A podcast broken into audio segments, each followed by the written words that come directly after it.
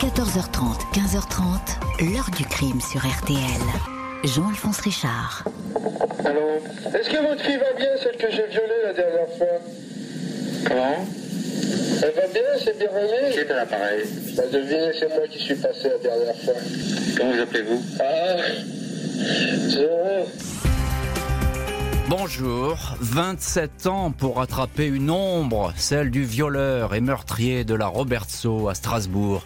Une silhouette nocturne qui, au milieu des années 80, faisait régner la terreur dans ce quartier bourgeois jusqu'à ce qu'il commette l'irréparable, le meurtre, tout aussi glacial que gratuit d'une jeune fille de 17 ans. Longtemps, les policiers et les juges ne vont connaître de cet homme que le timbre de sa voix enregistré sur un répondeur téléphonique. La voix sombre et détachée d'un corbeau malfaisant se réjouissant de ses actes. Nous allons voir comment Nicolas Charbonnier, c'est le nom de l'étrangleur de la Robertso, a fini par être arrêté. On a alors découvert le visage d'un homme rangé, discret père de famille qui avait mis son terrifiant passé entre parenthèses, comme on range une vieille photo dans le tiroir aux souvenirs. Malgré l'enquête, les interrogatoires et les explications de l'intéressé, cette affaire conserve toujours sa part de mystère. 14h30, 15h30, l'heure du crime sur RTL. Jean-Alphonse Richard. Et dans l'heure du crime aujourd'hui, l'étrangleur de la Robertso. Première apparition à l'hiver 1986 de cet homme qui a jeté son dévolu sur ce quartier tranquille et plutôt huppé de la capitale alsacienne. Une enfant seule dans sa chambre est une proie facile. Dans la nuit du 21 au 22 janvier 1986, une silhouette fait face au numéro 26 du quai Zorn à Strasbourg, un immeuble bourgeois de trois étages qui surplombe un bras de l'île, la rivière cachée par un rideau d'arbres. Pas âme qui vive à cette heure-là, l'adresse est silencieuse, déserte, personne n'entend le claquement sec d'une pierre qui a brisé un carreau d'une fenêtre du rez-de-chaussée, l'appartement de la famille Villain. L'homme fait coulisser le battant puis bondit sans bruit à l'intérieur. La petite Marion, 11 ans, a-t-elle été réveillée par un bruit inhabituel? Le fait est qu'elle sort de sa chambre et se retrouve face à un inconnu. Elle reste pétrifiée. Elle n'a pas le temps de crier. L'homme la saisit, la bâillonne avec sa main et l'entraîne, la jette sur le lit. Il la viole avec une baguette en bois trouvée sur place, une baguette utilisée pour la construction d'une maquette. L'homme va ensuite étrangler Marion à l'aide d'une cordelette. La petite fille suffoque et s'évanouit sous la pression. Elle paraît ne plus respirer. L'étrangleur la croit morte. Quand il quitte les lieux, il laisse sa victime dénudée et couchée sur son lit en chien de fusil. Marion a miraculeusement survécu. Il lui faudra quelques heures pour revenir à elle et alerter ses parents. La police judiciaire de Strasbourg est à pied d'œuvre dans l'appartement du quai. La petite Marion est en état de choc et ne peut pas être entendue immédiatement. Ses souvenirs sont confus. Elle est apeurée. Pendant 30 ans, elle n'a pas connu une seule nuit sans faire de cauchemar, confiera des années plus tard son avocat, maître Yannick Felpin. Pour les médecins, le viol ne fait aucun doute. Outre la baguette de maquette laissée sur place, des traces de sperme de l'agresseur sont détectées. Les enquêteurs établissent que l'homme s'est servi d'une cordelette pour pouvoir tuer afin d'éviter tout témoignage éventuel de sa victime. Pour le reste, il n'a pas laissé d'empreinte derrière lui, ni de doigts, ni de pas. Il a été prudent, sans doute portait-il des gants. En ce milieu des années 80, la recherche ADN n'existe pas.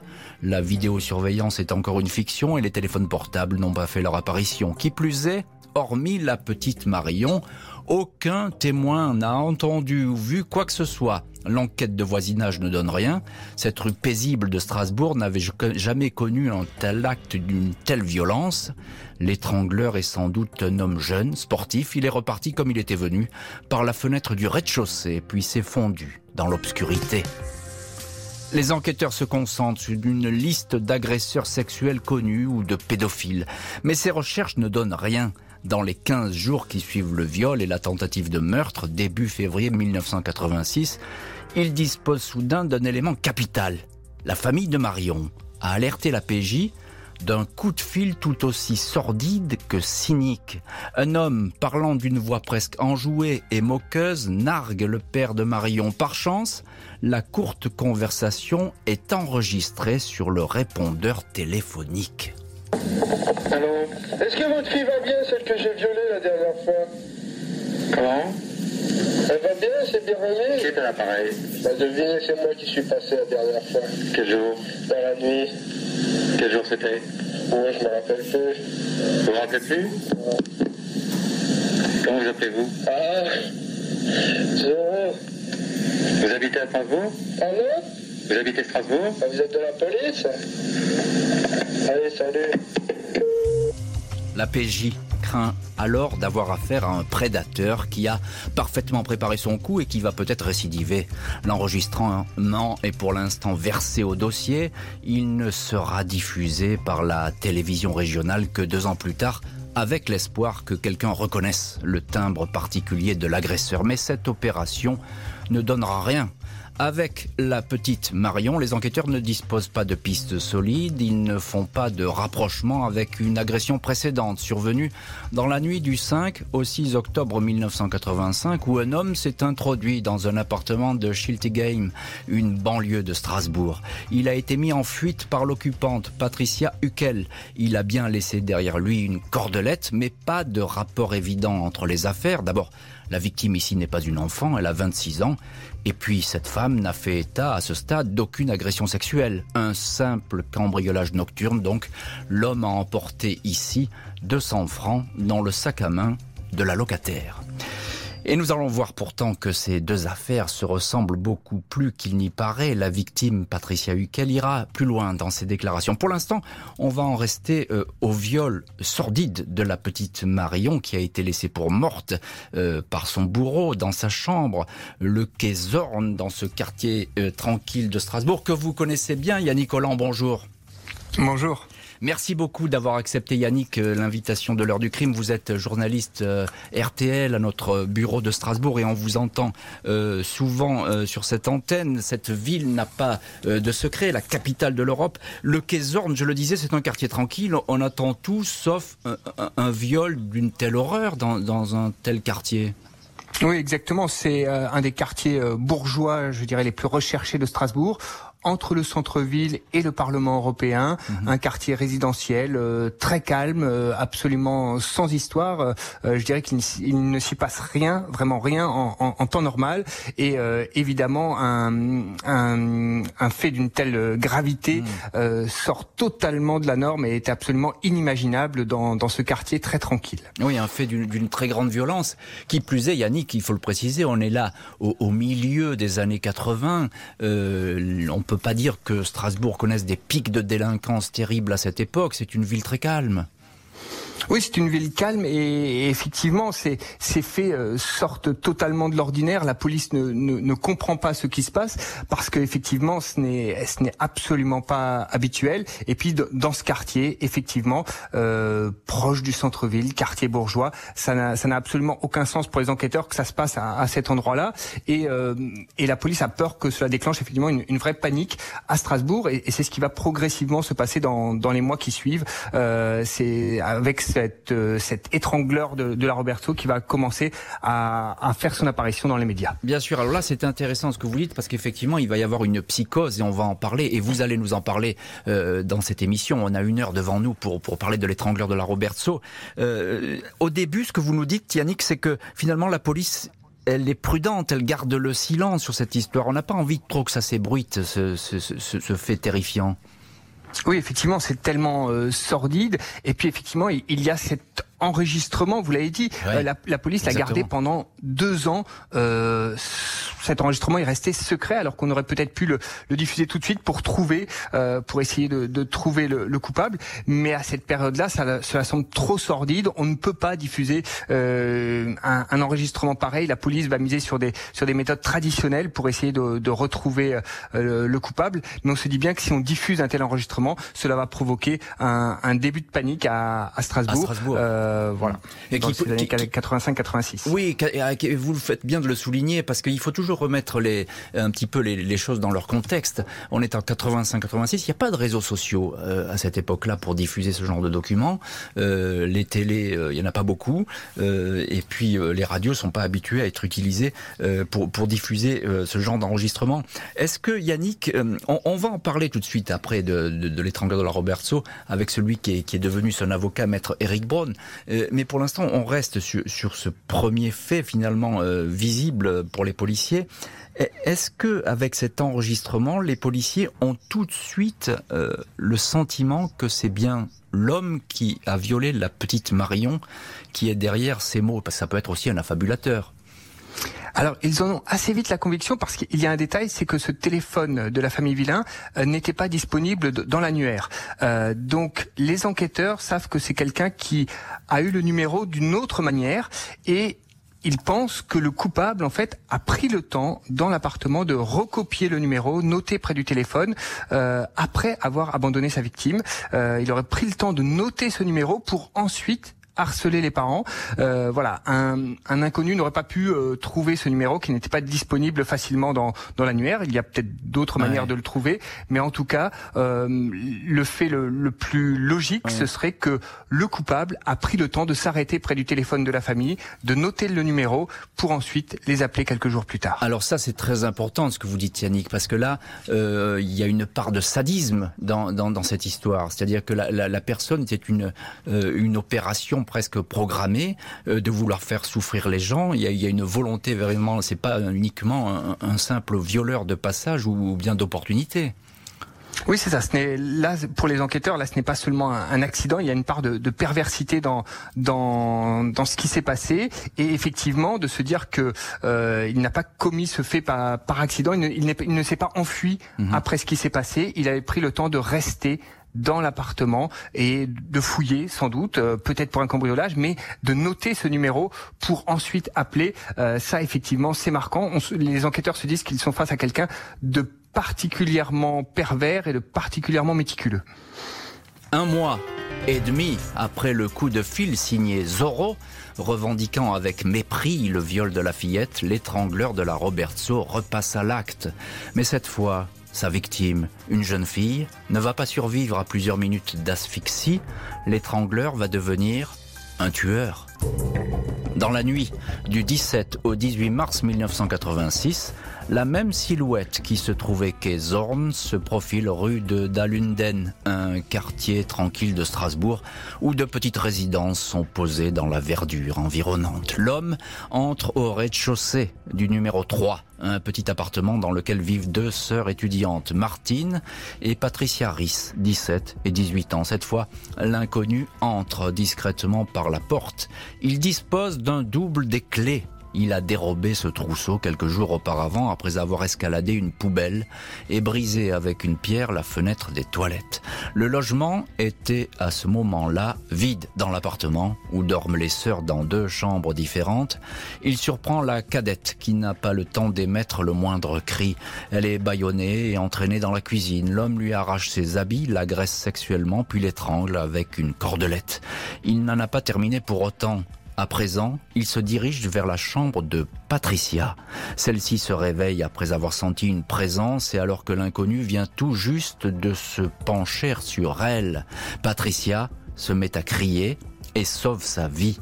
La silhouette s'enfuit en courant, laissant derrière lui la cordelette avec laquelle il vient de tuer Martine. La police est aussitôt alertée. C'est une scène de crime sordide que découvrent les enquêteurs, comme si l'étrangleur s'était amusé à organiser un sinistre décor.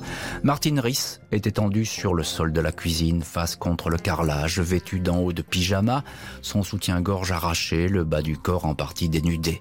Les traces d'agression sexuelle et de viol sont évidentes. Le maniaque s'est employé à découper des touffes de poils de sa victime avec une paire de ciseaux retrouvés sur place dans un nécessaire de manucure. Martine est morte par suffocation.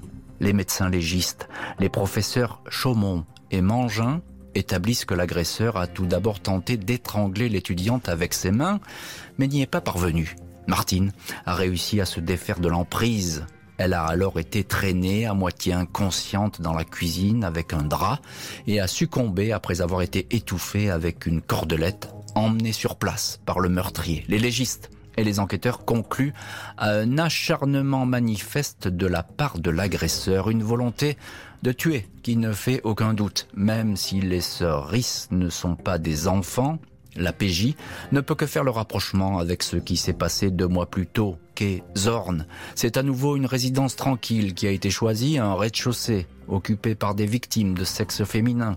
Le mode opératoire est similaire et la cordelette en tout point identique à celle utilisée pour étrangler la petite Marion. Cette fois, l'étrangleur de la Robertso est parvenu à ses fins. Les enquêteurs ont affaire à un agresseur plutôt méticuleux et prudent. Dans la chambre de Martine Riss, sur la coiffeuse, il a pourtant laissé une empreinte palmaire, la seule pouvant être exploitée sur la scène de crime. Celle-ci est relevée, mais ne correspond à aucun individu connu de la police ou de la justice. Dans cette région frontalière, les policiers n'exclut pas un agresseur pouvant habiter de l'autre côté du Rhin, en Allemagne. Mais ces vérifications compliquées et fastidieuses ne donnent rien. L'étrangleur meurtrier dans la nature. On sait qu'il frappe dans un même secteur où il repère des immeubles tranquilles et faciles d'accès. Un rapprochement est fait cette fois avec une tentative de meurtre perpétrée en novembre 1986, presque un an après le viol de la petite Marion contre une étudiante de 19 ans, Marie-Paul Tuillier, logeant au 22 quai Rouget de Lille. Dans la nuit du 14 au 15 novembre 1986, vers 4 heures du matin, Marie-Paul s'était réveillée en sursaut alors qu'un homme se penchait sur elle. La police avait découvert une cordelette sur le sol. La victime, qui commençait à être étranglée, n'avait pas été violée, mais s'était vue arracher une touffe de cheveux sur 3 cm. Le 18 novembre, un juge avait ouvert une information judiciaire pour tentative d'assassinat. Ce pourrait être la dernière en date de l'étrangleur. Alors c'est un étrangleur qui laisse, on le voit, euh, des indices. Il y a ces cordelettes et puis il y a cette euh, espèce de, de manie perverse, peut-être de découper euh, des cheveux ou des poils sur sur ses victimes, d'arracher des, cheveux ou des poils.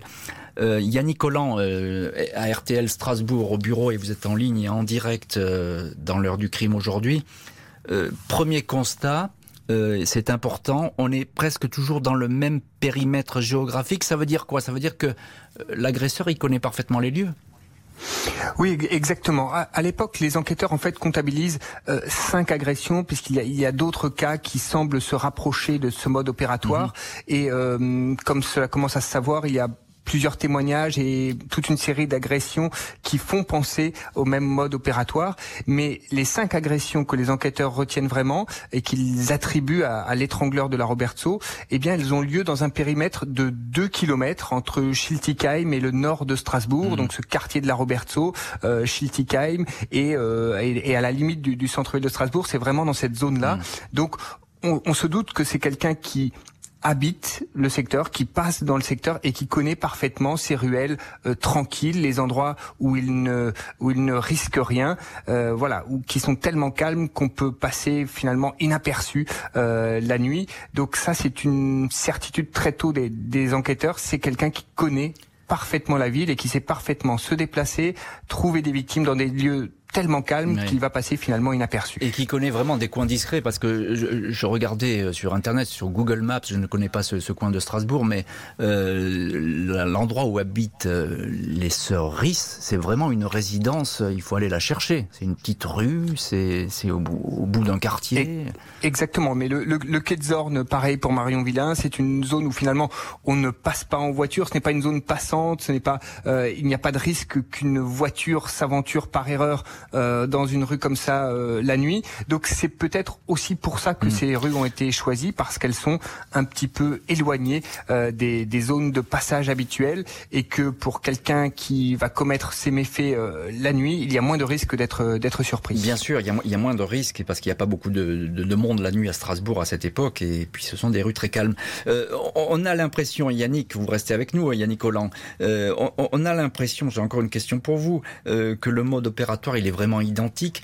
Et on a le sentiment que ce personnage qui n'est pas identifié, il a vraiment euh, envie de tuer. Il y a une volonté de faire le mal qui est, est très puissante. Alors, les, les, enquêteurs, à l'époque, quand ils retiennent ces cinq agressions, il y a effectivement euh, ce viol, ce, ces viols et ces meurtres, mais il y a également trois fois où euh, les victimes ont eu le temps de hurler et de mmh. faire fuir leur agresseur. Et euh, à chaque fois dans ces cas-là, on a retrouvé euh, que l'agresseur avait fouillé également l'appartement, notamment les sacs à main, et les enquêteurs sont quand même hésitent tout de même entre euh, des cambriolages euh, accompagnés de, meurtres. Est-ce qu'il vient pour les meurtres? Est-ce qu'il vient pour des cambriolages et qu'ensuite cela se transforme en meurtre? Il y a tout de même encore ce, doute sur euh, est-ce que ce sont effectivement des, cambriolages qui se transforment en meurtre ou est-ce que l'agresseur venait dès le départ pour violer et tuer ses victimes? Bien sûr. On a en ligne maître Eric Brown. Bonjour maître Eric Brown. Bonjour. Merci beaucoup d'être en ligne euh, aujourd'hui dans l'heure du crime. Alors vous êtes, euh, je le dis tout de suite, hein, l'avocat euh, de celui qu'on a surnommé l'étrangleur de la Robertso, qui s'avérera être Nicolas Charbonnier. Si vous voulez, maître, on va pas en parler tout de suite de, votre client. Vous aurez tout le temps de, développer. Moi, je voudrais juste avoir votre sentiment lorsque vous avez découvert le dossier et notamment ces scènes de crime qui sont très graphiques, comme diraient les anglo-saxons, qui sont très suggestives. Quel a été votre sentiment, vous qui êtes avocat pénaliste, qui connaissez bien ce genre de dossier. Que c'était une affaire compliquée. Compliquée parce que euh, effectivement les scènes de crime permettent de se poser la question est-ce que ce sont des cambriolages qui ont mal tourné? Est-ce que c'est quelqu'un qui est venu pour agresser euh, des personnes, ce qui me paraissait assez douteux à l'époque. Mais ce qui est clair, c'est que ça paraissait une affaire compliquée avec euh, bon toute une série de faits dont finalement que, que deux seront retenus, hein, les affaires euh, sur euh, mm. Marion Villain et le meurtre de Martine Riss. Mais effectivement, une, un dossier énorme, mm. peu d'éléments tant que l'empreinte palmaire n'a pas parlé. Bien sûr et ensuite, euh, bah, essentiellement, les aveux et explications de Nicolas Charbonnier. Oui, c'est ça. Mais euh, ce que je disais euh, avec Yann Nicolas, on en parlait à l'instant, et vous l'avez entendu également en direct dans l'heure du crime, c'est que on, a le sentiment que avec ce genre de méthodologie, tout peut basculer. C'est-à-dire, on, peut tuer ou partir. on est dans l'hésitation permanente. Je pense, avec le recul maintenant, qu'il partait à la à la recherche d'une aventure, d'un cambriolage, euh, on en reparlera peut-être tout à l'heure, sans idée forcément préconçue sur ce qu'il allait rencontrer, mais il était prêt à tout. Il était prêt à tout, c'est ça. Ça, c'est ce qui ressort évidemment euh, du dossier, en tout cas de, ce qu'on peut lire au début. C'est des positions qui sont tout à fait euh, effrayantes. Yannick Collant, encore une, question. Euh, vous disiez tout à l'heure qu'il y a la psychose à Strasbourg. Effectivement, cette psychose-là, elle va s'installer parce que les, journaux, le, meurtre de Martine Riss, on peut pas l'ignorer. C'est un fait qui est glaçant. donc là, évidemment, on change de cadence, si je puis dire. Exactement. Et, et, donc les journaux vont commencer à parler de, de cette affaire, mais également de tous les de tous les actes qui pourraient y ressembler. Et donc pendant un an et demi, il va y avoir une, quinzaine au moins d'agressions à caractère sexuel. Et à chaque fois, on va se demander si c'est euh, le même agresseur. Et de tout cela, les, les journaux vont en parler, euh, surtout dans, dans ces quartiers-là. Et euh, dans les dans les journaux de l'époque, on mmh. explique qu'il y a certains, il y a aussi des résidences étudiantes, et donc certains parents vont carrément retirer leurs, leurs enfants étudiants de Strasbourg parce qu'ils ne veulent pas qu'ils habitent à cet endroit-là, à ce moment-là, à Strasbourg, tellement il y a cette, j'irais, cette peur sur la ville dans ce, ces quartiers de, dans ces quartiers de Strasbourg. Je suppose que la, la ville, elle est non pas ratissée, c'est un bien grand terme, mais en tout cas que les, euh, la PJ euh, de Strasbourg s'affaire pour essayer de trouver une piste, de trouver quelqu'un. Il y a, les fichiers sont, sont explorés. Oui, mais effectivement, il y a très peu d'éléments de, de ce qu'ils ont vérifié. Les, enquêteurs n'ont pas trouvé euh, d'éléments euh, probants, je, dirais, sur les sur les suspects habituels. Et euh, on a très peu d'éléments, effectivement, en dehors de cette empreinte euh, palmaire qui a été qui a été laissée dans, dans l'appartement de Martine et de Patricia Riss.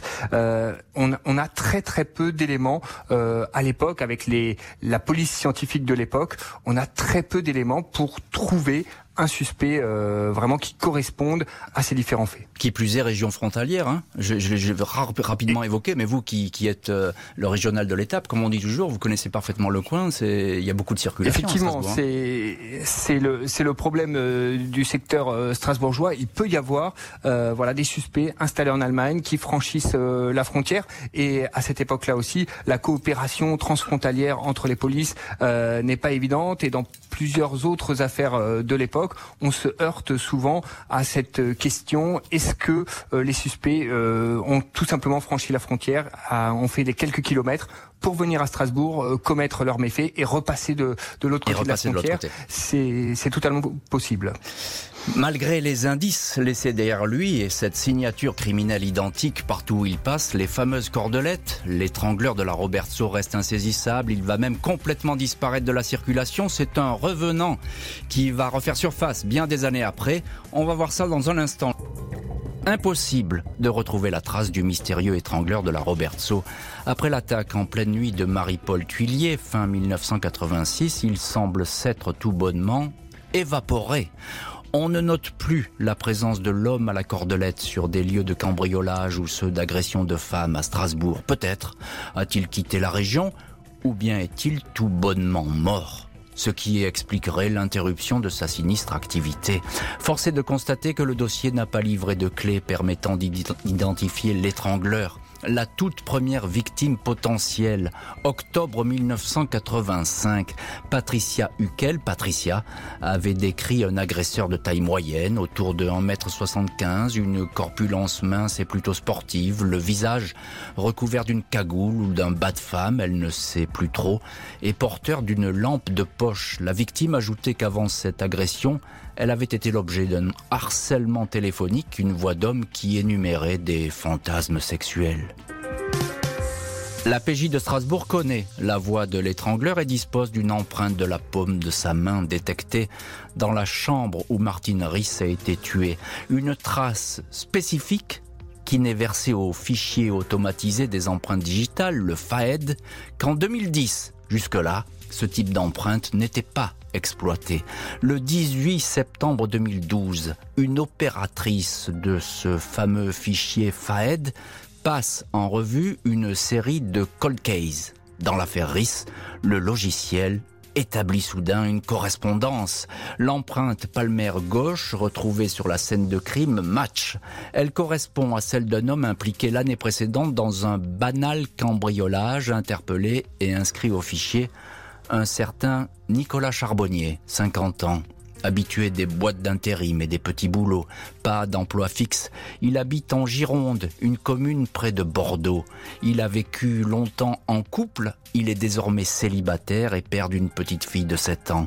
Les enquêteurs établissent que Charbonnier est un ancien sergent qui a servi jusqu'en 1984 dans les régiments du génie. Il était à Strasbourg au moment des crimes. Il a quitté la région en 1991. Le 21 janvier 2013, Nicolas Charbonnier est interpellé chez lui, avenue de Pierroton à Saint-Jean-d'Ilac, placé en garde à vue. Il dément d'entrer, avoir violé et tué. Maître Eric Braun, on vous retrouve dans cette heure du crime. Je rappelle que vous êtes euh, l'avocat euh, de Nicolas Charbonnier qui vient donc euh, d'être interpellé ce 21 janvier 2013. je voudrais que vous nous disiez tout de suite qui est Nicolas Charbonnier. À cette époque et à cet âge, surtout Nicolas Charbonnier est un garçon d'une cinquantaine d'années qui est installé effectivement dans la région de Bordeaux, qui a des travails plutôt alimentaires, qui ne fait pas particulièrement parler de lui et qui est décrit comme un bon père de famille, qui s'occupe très bien de sa fille et avec laquelle, avec lequel euh, sa compagne, ils étaient séparés, mais euh, étaient restés en très bons termes. Mhm. Et elle dira d'ailleurs toujours énormément de bien. Y, compris, y, compris, au procès, on le verra d'ailleurs. Hein, elle viendra témoigner en sa faveur, euh, si je puis dire. Euh, et, donc là, euh, c'est quelqu'un qui, il, il, est totalement inséré. Il a jamais fait parler de lui. Alors, il y a eu quand même deux petits épisodes où des cambriolages, notamment cette affaire de 2011 qui était euh, moins un cambriolage, je crois, qu'un vol dans un supermarché, enfin qui lui avait été imputé, et on avait relevé ses empreintes. Mais à part cet incident, qui s'était soldé d'ailleurs par une peine d'amende hein, uniquement, si je me souviens bien, mmh. il n'avait pas fait parler de lui et il était euh, globalement apprécié. Mm, c'est ça. Donc euh, c'est quelqu'un qui s'est euh, fondu dans la nature, on pourrait dire comme ça. Euh, alors en on tout est cas dans la masse, oui. Ah, en tout cas dans la masse, oui, tout à fait.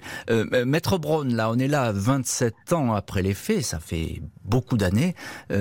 premières heures de garde à vue, il dément les faits d'agression sexuelle, de viol et encore plus évidemment de, de, meurtre. ce qu'il dit, lui, il dit, moi je n'ai fait que cambrioler.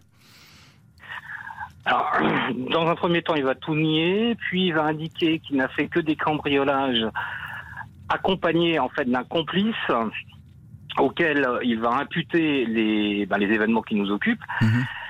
Et ce n'est que euh, lors de sa présentation devant le juge d'instruction à Strasbourg, puisqu'il a été rapatrié sur Strasbourg, qu'il va reconnaître les faits qui lui sont reprochés. Hum, là, parce qu'il reconnaît les faits, Maître Brown, c'est important, parce que là, il y a, une bascule, il y a un tournant.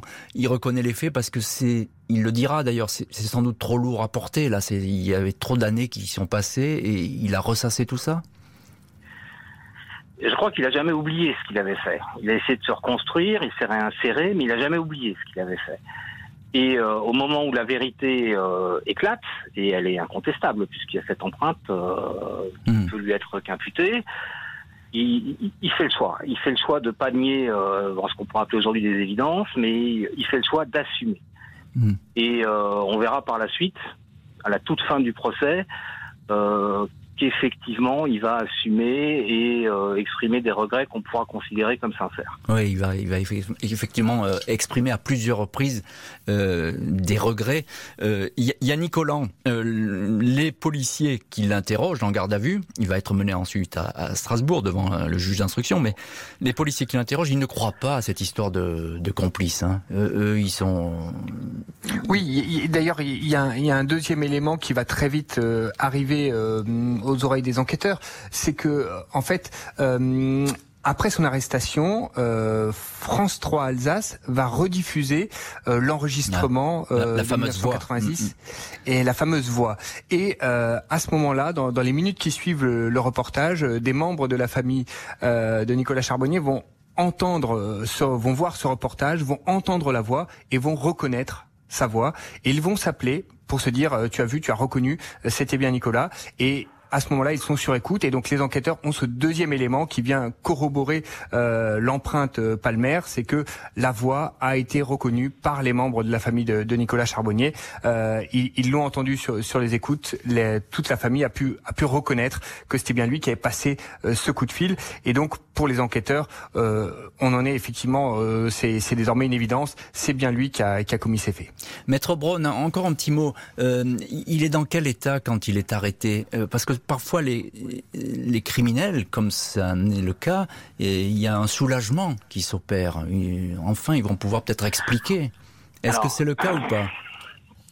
Je n'ai fait sa connaissance qu'une fois qu'il était à Strasbourg. Mais euh, effectivement, il y, avait, euh, il y avait cette notion de soulagement, mmh. euh, de quelque chose qui le, qui le hantait aussi depuis presque 30 ans. Quatre mois après l'interpellation, la juge Marjolaine Poinsard organise les reconstitutions du meurtre de Martine Riss, puis du viol et de la tentative de meurtre de la petite Marion. Nicolas Charbonnier a commencé à raconter sa dérive meurtrière. Il sera donc jugé aux assises. Le jeudi 17 mars 2016, Nicolas Charbonnier fait son entrée dans le box des accusés de la cour d'assises du Barin. Dans moins d'un mois, il va avoir 54 ans. Il en avait 23 à l'époque des faits qui lui sont reprochés. Les victimes attendaient ce moment depuis 27 ans. Elles espèrent obtenir la confession de cet homme au regard perdu et au crâne dégarni. Il y a sur les bancs des partis civils Marion, désormais âgée de 40 ans et qui a vécu toutes ces années avec le cauchemar de ce viol subi à l'âge de 11 ans. Après toutes ces années, elle ne nourrissait plus beaucoup d'espoir que son agresseur puisse être interpellé, confie son avocat, maître Yannick Felpin.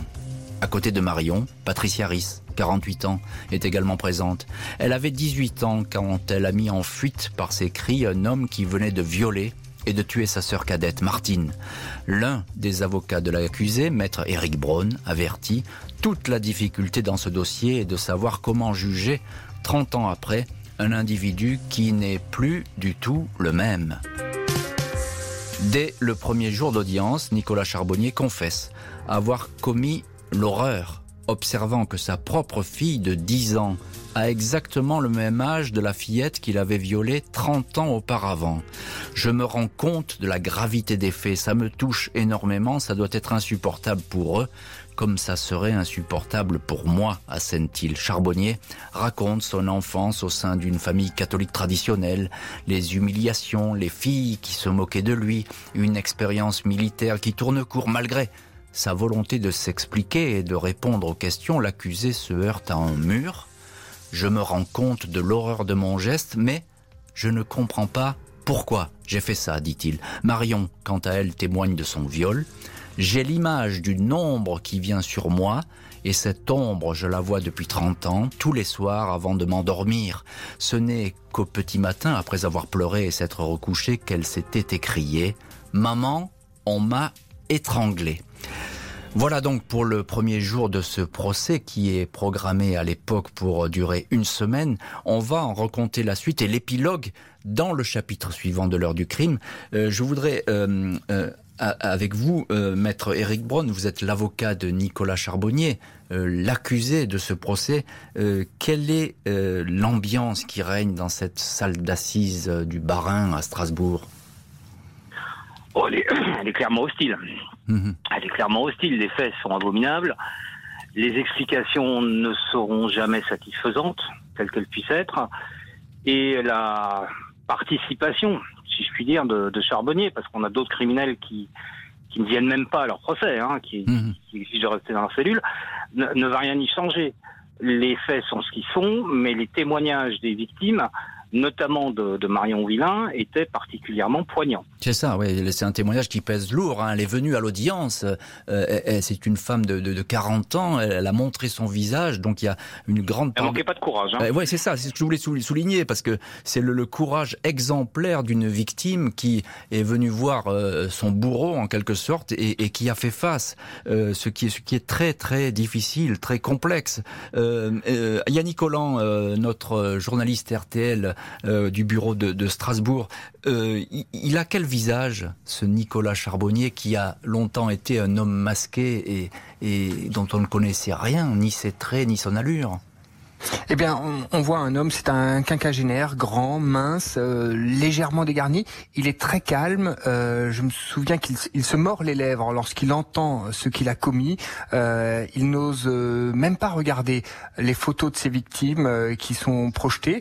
et puis après, effectivement, nous, on se demandera toujours s'il est sincère parce qu'il montre très peu d'émotions par ailleurs, il s'exprime calmement, euh, il a longuement expliqué le, poids de la culpabilité qui, qui, le ronge depuis 30 ans, mais il y aura toujours cette question effectivement pour euh, lorsqu'on assistait à ce procès, c'est euh, quelle est la sincérité de, de ce qu'il raconte. Un, un, mot aussi sur l'ambiance quand même dans, hmm. dans cette salle de, de cour d'assises, c'est que le procès s'est ouvert 30 ans jour pour jour après le meurtre ah de Martin Riss. Donc vous ah imaginez le, le, symbole que cela représente pour la famille de Martin Riss. Euh, c'est euh, voilà 30 ans jour pour jour et, euh, et voilà il, y a ce poids euh, il y a aussi ce poids de l'histoire dans, dans tout ce qu'on va suivre dans ce procès parce que il y aura toute une partie des pièces du du procès qui auront disparu, euh, des scellés qui ne seront plus là, euh, des experts qui devront se souvenir 30 ans après, qui se rendront compte que que ce qu'ils avaient dit il y a 30 ans, ce n'est peut-être pas ce qu'ils diraient aujourd'hui. Et c'était, il y avait tout ce poids de, de également de l'histoire, ce poids de la justice. 30 ans après, c'est très compliqué de faire un procès 30 euh, ans après. La, famille Riss, euh, il faut le souligner, euh, Yannick, qui est à l'audience. Hein, les parents sont là, la sœur est là. Là aussi, il ne manque pas de courage, les Riss. Exactement, exactement. Et, et Patricia, que j'avais pu rencontrer avant le procès, et qui ne souhaitait pas s'exprimer, mais finalement, le seul moment où elle a choisi de de, nous répondre, de nous parler, de nous dire quelques mots, c'est quand elle a entendu Nicolas Charbonnier tenter d'expliquer son, son geste. Ça l'a rendue euh, folle de rage à la sortie du, hmm. du, du, tribunal et de se dire, elle avait l'impression qu'il essayait de euh, voilà de se dédouaner de ce qu'il avait fait, de minimiser ses gestes. Et pour elle, c'est devenu d'un seul coup insupportable. Euh, au moment de l'arrestation, elle m'avait dit que elle avait presque réussi à faire le deuil de cette histoire et que ça, ça remuait le passé. Elle était presque Évidemment. gênée qu'il y ait une arrestation euh, euh, 27 ans après. Mais au moment du procès, lorsqu'elle a entendu euh, le témoignage de Nicolas Charbonnier qui essayait de, de s'expliquer, euh, vraiment, elle a trouvé ça totalement, euh, totalement insupportable de de réentendre et de ne pas avoir d'explication euh, nette sur ce qui s'était passé.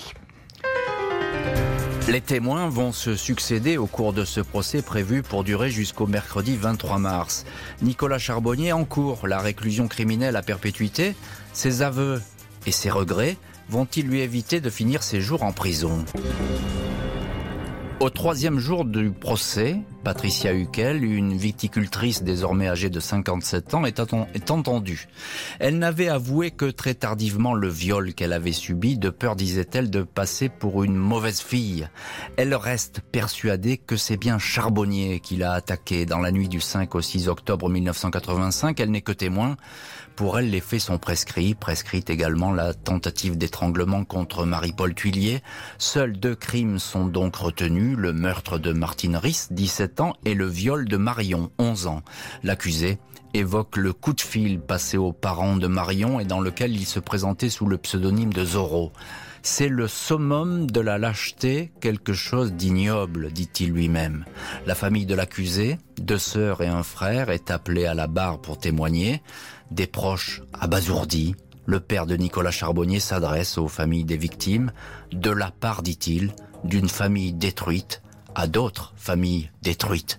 L'ex-épouse de Charbonnier, 20 ans de vie commune avant un divorce prononcé en 2009, décrit un homme qui n'a jamais été violent, mais un homme bienveillant, protecteur et dévoué, précise même cette cadre supérieure âgée de 42 ans. Après cinq jours de procès, l'avocat général demande la perpétuité contre l'accusé. Le charbonnier d'hier n'est pas le charbonnier d'aujourd'hui. Il a repris son âme au diable, expliquent ses avocats des défenseurs qui décrivent un homme qui n'est plus dangereux pour la société.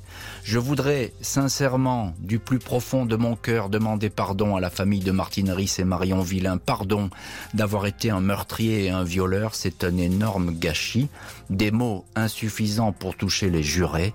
Ce 23 mars 2016, le délibéré ne dure que deux heures.